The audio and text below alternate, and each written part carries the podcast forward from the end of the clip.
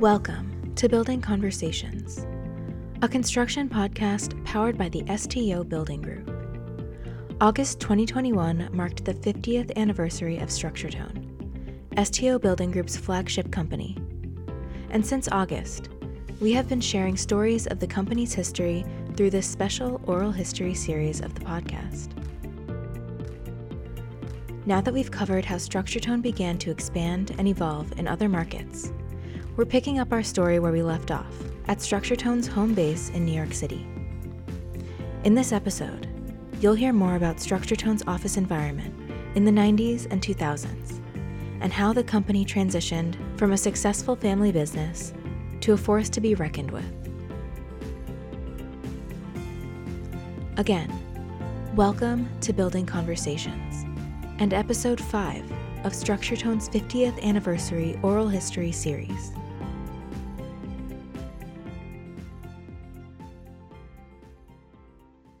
In the 90s, StructureTone was in the midst of some serious growth in the New York construction market. Here's Jim Donaghy, Executive Chairman of STO Building Group, to set the scene. 1983 to 2003, we were at 15 East 26th Street. We ended up on six floors. It started at two floors, the sixth and seventh floor. Then we went to the eighth floor. I was actually the project manager on the build out of the eighth floor. So that would have been sometime around 1996. We then added other additional spaces throughout the building so that we can continue uh, providing the right type of work environment for our organization as we grew. On top of adding workspace, the company welcomed plenty of new faces during this time. A few of those who joined back then recall what it was like connecting with such a tight knit group. I'm Rob Leon, Executive Vice President of Global Services, and I've been here for 26 years. I started in 1994 coming over to Structure Tone when I joined the team, it was very inviting. Number one, you know, it was like everybody is has always been very helpful, very friendly. Uh, the culture of Structure Tone was that you know you come in and you join a family. Hi, my name is Thomas Gallagher. I started here at Structure Tone in 1990. I am currently the Vice President of Operations. Everybody at 15 East 26th Street um, spent a lot of time together. We were a young group with some senior managers as well. We were a tight knit group. Everybody seemed to help each other out. They would share their thoughts, their insight, their, their, their education, their experiences, and that's what I liked a lot about it. Just the people alone at StructureTone, you really felt like you were part of a family. Uh, everybody was very accepting of you. Everybody was willing to help you. Everybody was there to be uh, if you need a shoulder to uh, rest on, they were there for you. They were. My name is Carl Anushian. I'm Senior Vice President. I head up pre-construction portion of the work here in New York. I started in 1993. I came from a smaller firm, so when I came here, you know, as you were getting closer and closer to starting, you started to get a few butterflies, you know, and say, what did I do and why, you know, why, what did I do? And and then the more you thought about it, you know, I remember I came here, and by the end of the first week, it felt like I was never anywhere else. And and that's not just, you know, that's not just for the camera. That that was just real. That that it was the people that made the difference. So you know, coming from a smaller company, your your, your exposure to others was limited. Here, you had such an eclectic group of people and such a talented group of people, and you had plenty of characters too. You know, so I think that was probably what I liked most about it. Speaking of characters we can't continue the conversation about structure tone in the 90s without mentioning someone who has shaped the office atmosphere for more than 30 years. Meet Hope Love. Hi, my name is Hope Love. I am the Director of First Impressions here at Structure Tone. I believe I've been here 32 years. When I first started, it was part, my job was part of the Human Resource Department. Uh, and actually, there was a young lady, she went on maternity leave and she didn't return. So I was pushed to the reception desk. And guess what? I've been there ever since, like a gatekeeper. And at the time, when I tell you it was like Grand Central, in and out, calls galore, left. And I answered just as so. I don't know if you remember the old switchboard kind of but that's how it was. It was busy, meet, greet, direct, answer. Not a quiet minute, not one quiet minute. It was just, yeah, quick pace going on all the time. Besides the phone ringing off the hook, Hope had a front row seat to StructureTone's day to day happenings, including some pretty dynamic office personalities. Particularly, founder Pat Donaghy and leader of field operations, John White Sr.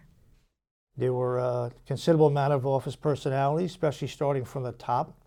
You had Pat Donaghy and John T. White were the senior people. Um, also, when I started, was Lou Marino. Lou Marino was around for a short period of time when I started and then Tony Corvetti as well. Those were the senior most people in the office. Jim Hurley was uh, in charge of a variety of different things. You had a question, you would go to Jim. All very good people, good hard workers, but characters at the same time. The one thing I, I do remember different about when I first started 15 East 26th Street was the overhead speaker. You knew when you were being called, you were being summoned to somebody's office. I'll never forget John White at 10 to 5 in the afternoon. He'd yell out and just say, Please call me, 505. And everybody used to joke around. It was nice working with you. Or it was just for, call 505, I need a ride home. It was that simple. Well, like I say when I started in 93, there were a lot of known personalities. So, you know, I mean, there were, there were a lot of people before me as well, but I would tell you, I would say it was the big guys. It was Pat Donaghy, it was John White, Jim Hurley, you know, Mike Neary. And then I'll list you Richard Hart, Larry Oxman, Joe Capitelli, Tony Corvetti. You know, when you when you went down to that, you went to that eighth floor. You went to you know what we would say at the time. You know the the, the leaders of that. You know, Pat, John, and Jim. You knew exactly where they were coming from. Forceful, powerful. You know, direct. Mike was always steady. He Was always a great guy to work for.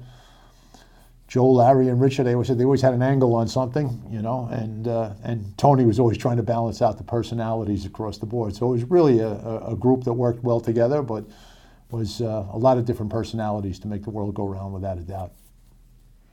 I'm going to have to say two people. That would be Patrick Donaghy Sr. and John White Sr. They both were well respected in the office and in the industry. You saw them every single day.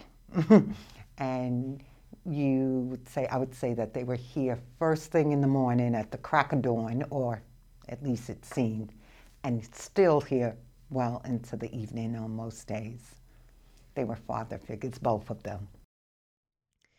Mr. Donaghy and Mr. White's partnership and complementary leadership styles inspired staff, and although they expected a lot from their teams, the two maintained their reputations as approachable leaders who did the right thing for their clients and employees.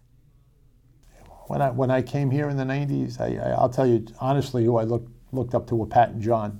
I mean, there was so many other, so many players, but I think the two of them, I just looked at it, they were different in many ways and alike in many ways as well. And they, I think they needed each other. They formed the best, you know, that each one worked off the strength of the other, and I thought it was a perfect, you know, it wor- worked out well in that regard, at least as, a, as an employee watching that. Um, it was never no.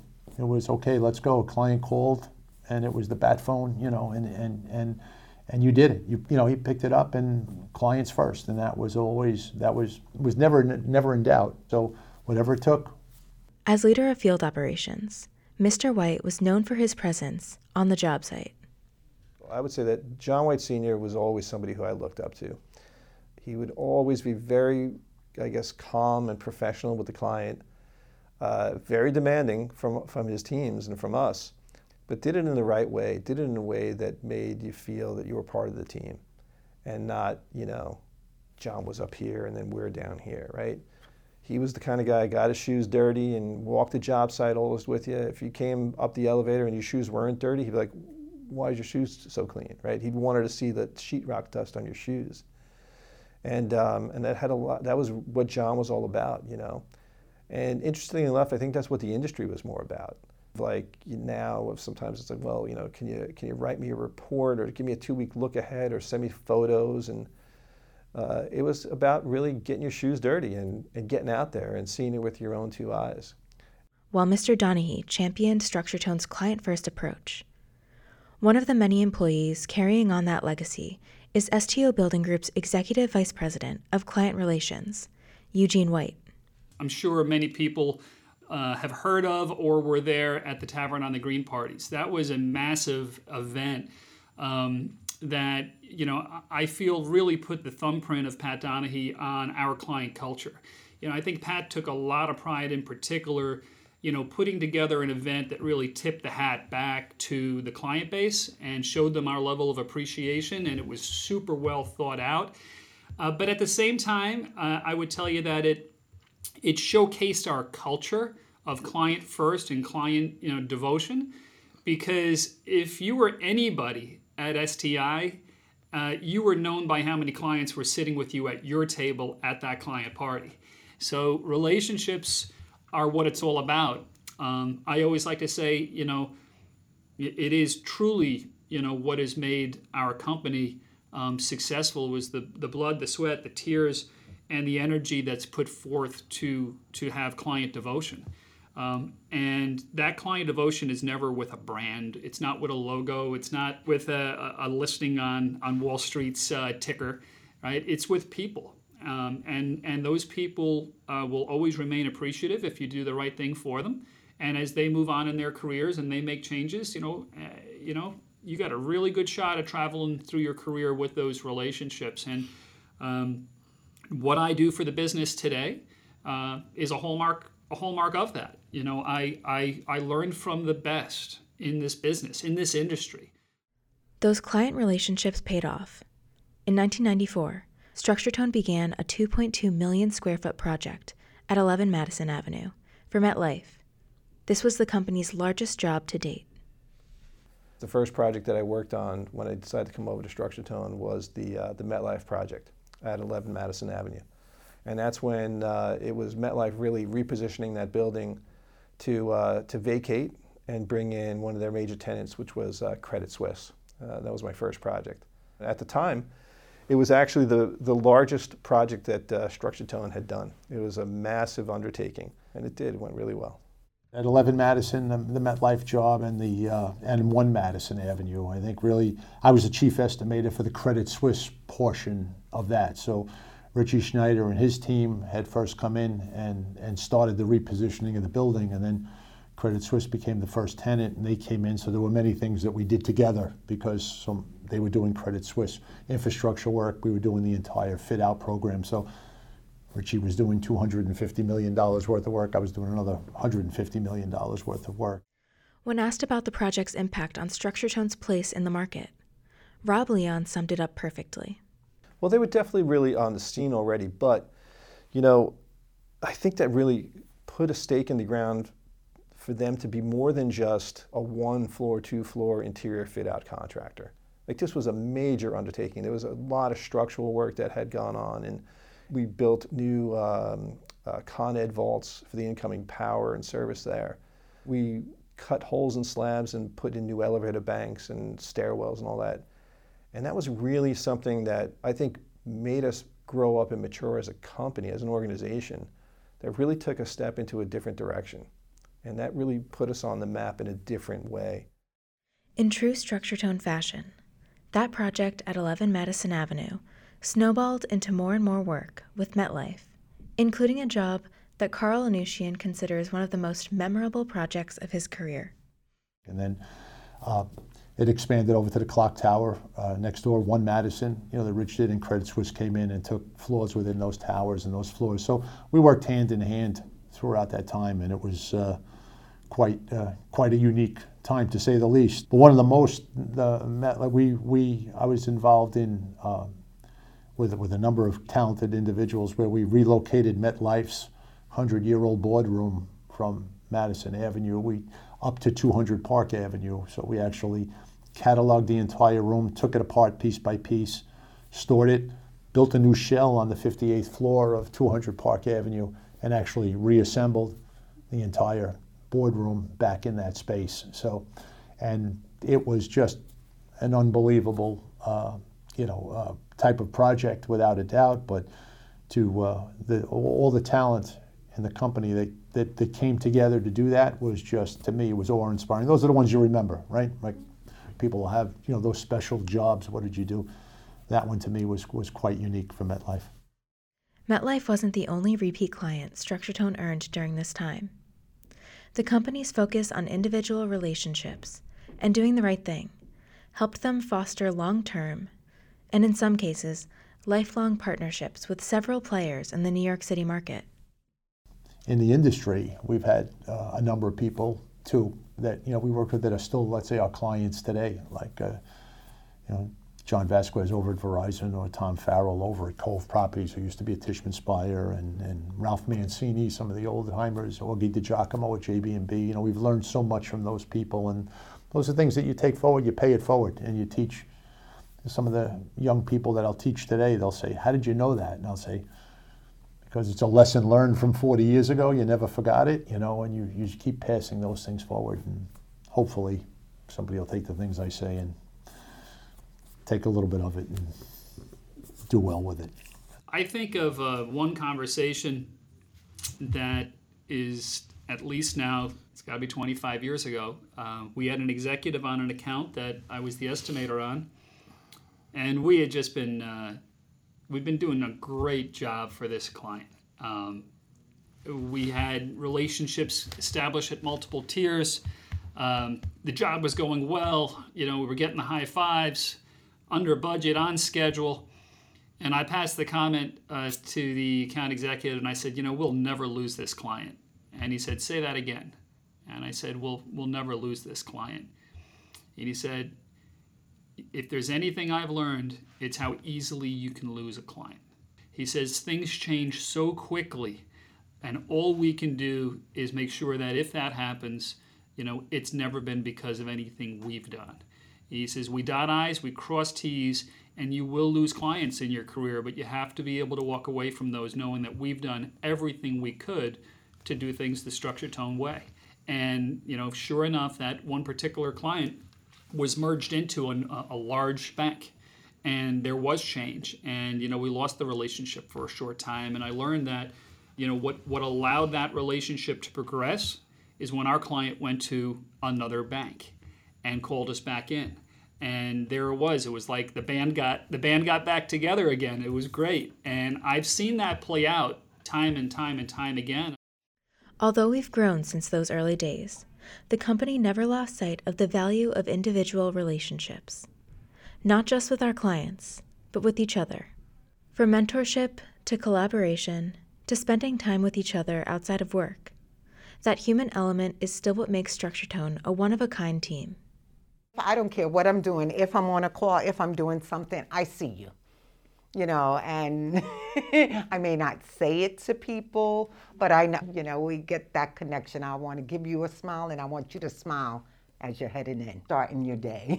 I mean, how it started to where it is, I am, uh, I'm very proud, very proud to be part of it and, uh, you know, and, and what you learn and what you pass on and how you pay it forward to me is it's, it's our role to teach, it's our role to mentor, and to lead by example. Maybe not all the things that I do, but, but, but uh, lead by example. And that's how you prepare the next generation. And that's how the company continues to grow. What I really love about what we do today captures a lot of what I loved about our business back then and creating certainty on integrity creating certainty for our clients, for our employees, and, and for each other. Um, while sometimes feels corporate, I'd also say there's enough people here with the legacy and focus on um, our culture and the importance of it that I don't think we're ever going to lose the balance that's needed between a great culture and a professional run organization. So I, I like that we've made the necessary strides to be more professional it creates more certainty on our future. And, and that's important. And, and that comes with experience. Uh, we're in business 50 years this year, and I'd like to think we're getting better each decade. We'd like to thank Jim Donaghy, Rob Leon, Tom Gallagher, Carl Anushian, Hope Love, and Eugene White for giving us a glimpse into StructureTone's office in the 90s and we'd like to congratulate Carl on his retirement earlier this year. Up next, we'll be revisiting a painful point in Structuretone's history 9 11. Stay tuned for episode 6 of Structuretone's 50th anniversary oral history series on the Building Conversations podcast.